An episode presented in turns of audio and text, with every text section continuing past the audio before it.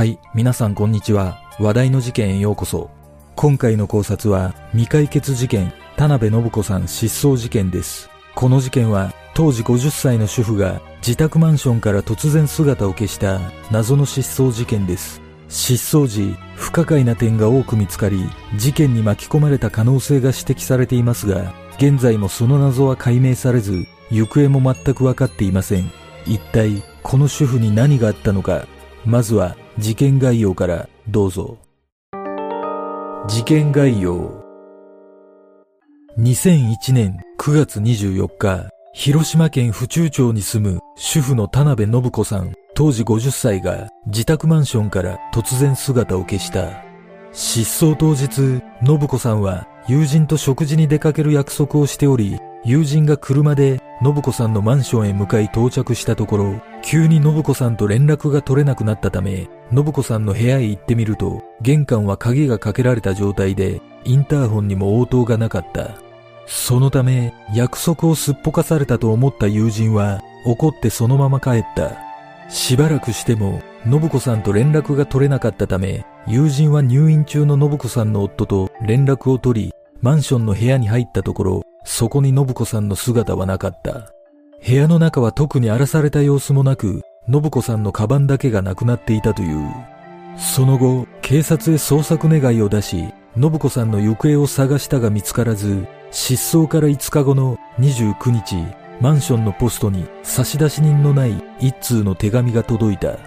そこにはワープロの文字で、私もやっと妻子と別れ、晴れて信子と一緒になることができました。二人を探さないでくださいと書かれていた。この手紙が見つかったことから、警察は信子さんが愛人と自らの意思で失踪したと判断し、特別な捜査は行われず、家出として処理された。しかし、自らの失踪にしては不審な点が多く、第三者の関与が疑われる状況なども見つかったため、信子さんが何らかの事件に巻き込まれた可能性が浮上したが、現在もその真相は明らかになっておらず、未解決のままとなっている。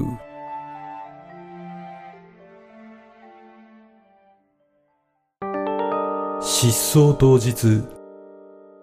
失踪当日9月24日午前10時頃、信子さんに友人の A さんから電話があり、一緒に昼食に出かけないかと誘われている。この時、信子さんはまだ寝起きだったため、A さんにシャワーを浴びたいから用意ができたら電話すると返事をし、この日は入院している夫に着替えなどを渡しに行く予定があったことから、一緒に昼食を食べた後、病院に行くという約束をした。午前11時20分、用意ができたと信子さんから電話があり、A さんは今から迎えに行くからマンションに着いたら連絡すると言って電話を切り、信子さんが住んでいるマンションに車で向かった。11時48分、信子さんの住むマンション付近に差し掛かっていた頃、運転中の A さんの携帯電話に信子さんからの着信があったが、運転中だったこともあり、出ることができず、かけ直すことなく、そのまま運転を続けた。11時50分、A さんは信子さんのマンションに到着したため、信子さんの携帯に電話をかけた。すると、電話先から、あとだけ聞こえてすぐに切れてしまった。A さんは少し不可解に感じたが、信子さんがすぐ来るだろうと思い、そのまま車で待つことにした。12時頃、信子さんがなかなか来ないため、A さんは再び携帯に電話した。するとまた、あ、あとか、ー、うー、とだけ奇妙な声が聞こえてすぐに切れてしまった。その後も信子さんが来る気配はなく、2、3分おきに電話をかけたが、信子さんが応答することはなかった。12時21分、痺れを切らした A さんは、マンション3階の信子さんの部屋を訪ねたが、玄関には鍵がかかっており、インターホンを鳴らしても、室内から応答はなかった。12時30分頃、A さんは信子さんに約束を破られたと思い、怒って帰ってしまった。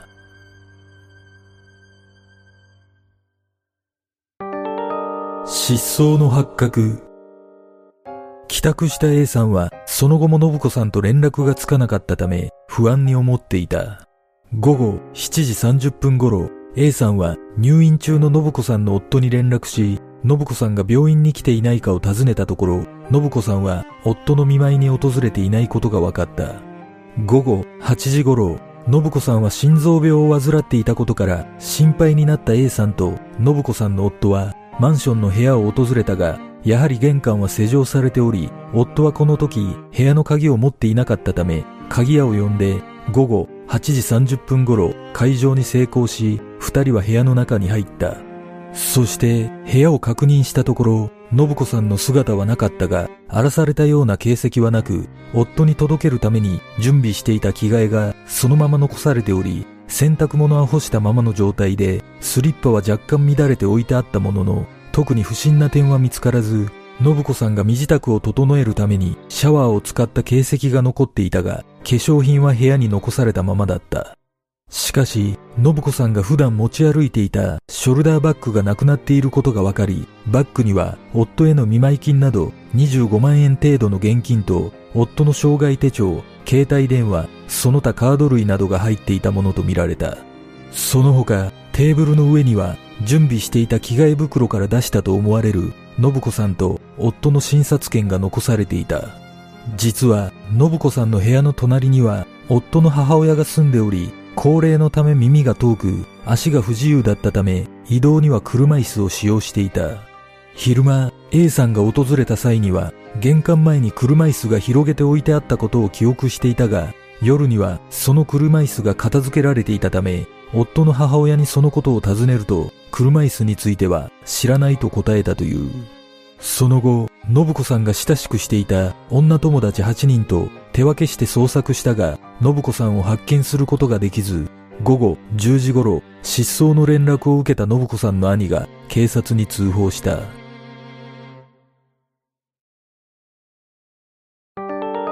警察の捜査。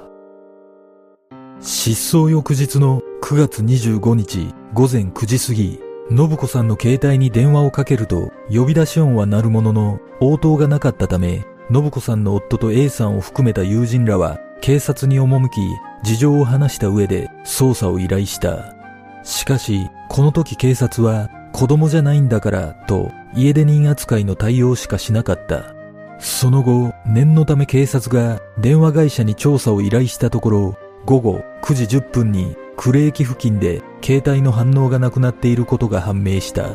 その場所は、信子さんのマンションから約20キロ離れており、車で30分ほどの距離だった。9月29日朝、マンションのポストに差出人不明の手紙が届いているのが発見された。その内容は、私もやっと妻子と別れ、晴れて信子と一緒になることができました。二人を探さないでくださいと、ワープロかパソコンのタイピング文字で書かれており、手紙の消印は9月26日付で90キロ以上も離れた福山郵便局となっていた。手紙には不倫関係を匂わせる文言があったが、親しくしていた友人らによると、信子さんにはそのような愛人関係は全く思い当たる節がないという。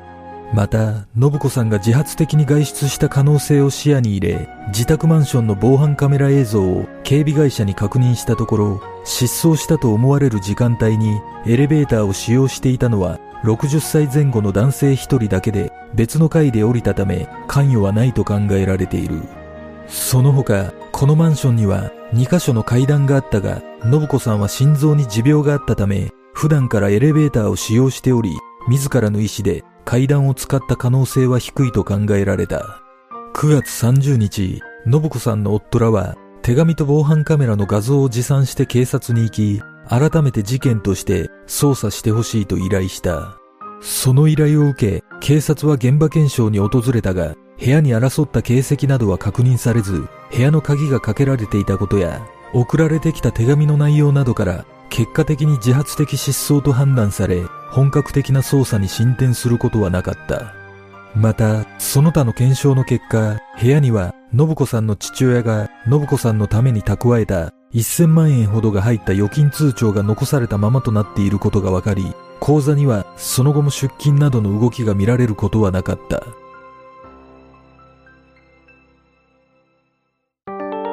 親族間トラブル信子さんは1988年3月3日に結婚し、子供はいなかったが、おしどり夫婦として知られ、二人でよく旅行に出かけるなど、仲のいい夫婦生活を送っていた。そんな中、2001年に夫が癌で倒れ、入退院を繰り返すようになり、失踪した9月には、夫が仕事中に指を負傷して入院していたが、信子さんは毎日のように病院へ行き、看病していたという。この時の様子を信子さんの兄は、怪我の痛みを取る地蔵があると聞くと、すぐお参りに行くなど、熱心に看病していて、とても夫を心配していたと語っている。そんな信子さん自身も心臓病だけでなく癌も患っていたとされており失踪時部屋には薬が残されたままとなっていたため何らかの事件に巻き込まれた可能性が指摘されている実はこの失踪には夫方の親族が関与しているのではないかとの見方がある失踪前信子さんは隣に住む夫の母親の預金管理を任されておりその件で夫方の親族から家に押しかけられて嫌がらせを受け信子さんの友人が居合わせていたにもかかわらず、殺すぞなどと怒鳴られたこともあったという。このことで怖くなった信子さんは、実家の父親に相談し、転居を検討していたという話もある。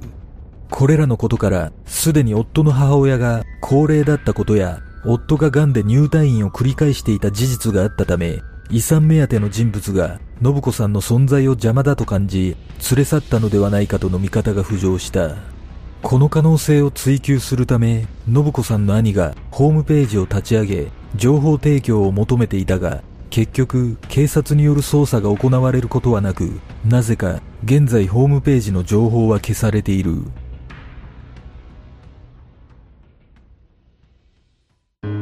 事件の真相とは？この事件は2005年11月あるテレビ番組で特集されたことで世間に広く知れ渡ることとなったが、現在も信子さんの行方はわからず、事件性についても明らかになっていない。信子さんは心臓に持病を持ち、癌まで患っていたとされ、わざわざ階段を使うことは考えにくいことから、失踪には第三者が関わっているとする見方が強い。しかし、事件に巻き込まれたとする決定的な証拠は存在せず、警察による本格的な捜査はされないまま、信子さんの夫は失意のうちに病死している。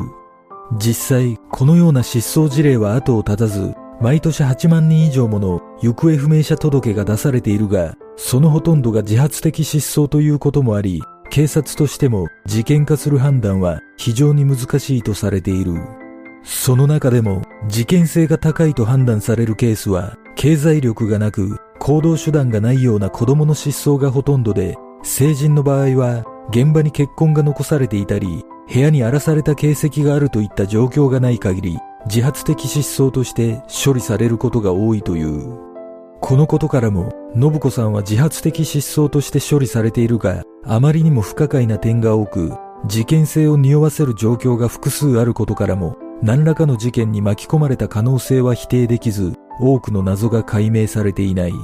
果たして失踪当日、信子さんの身に何があったのか、生存の可能性はあるのか、この事件の真相とは？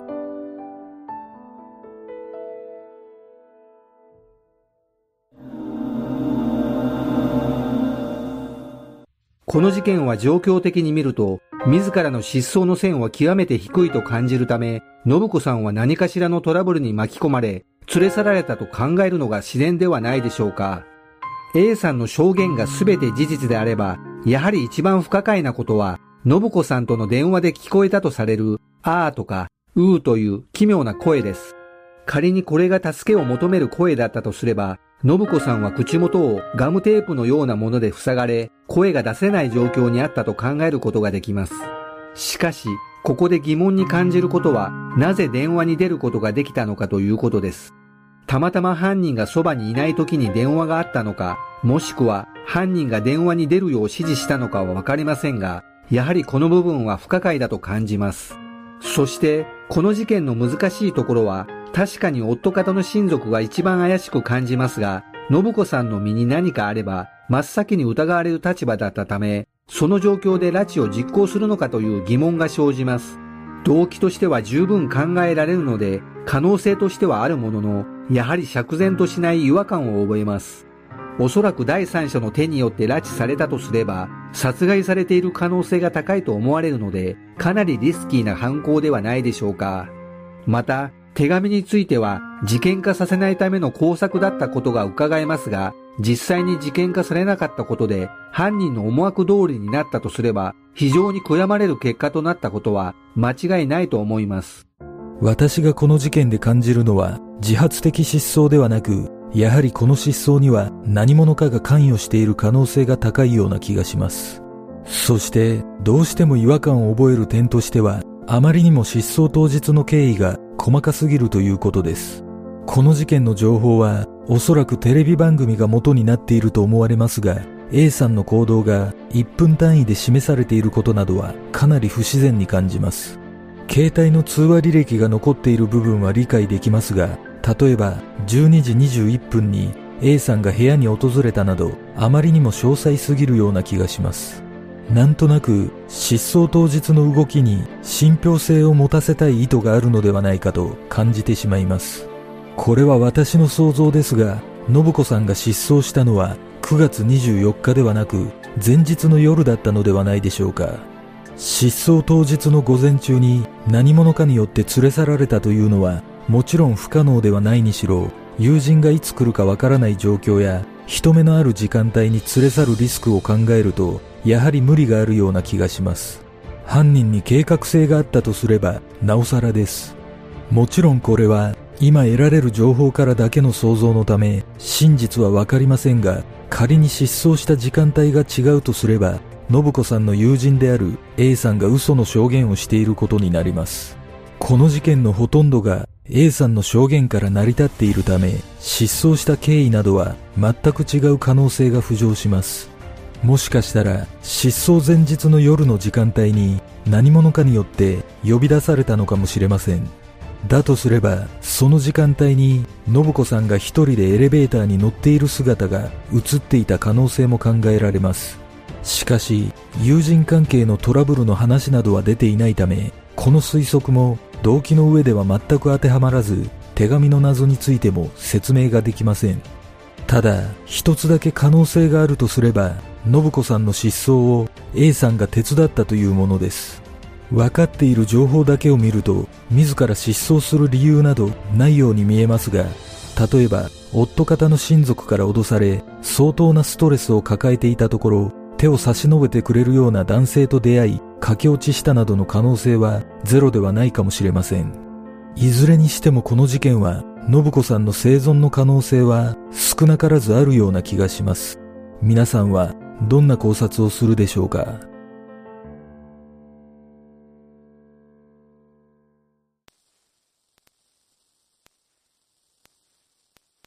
では、今回の考察は以上となります。よかったら、グッドボタン、チャンネル登録お願いします。ご覧いただきありがとうございます。では、次の考察で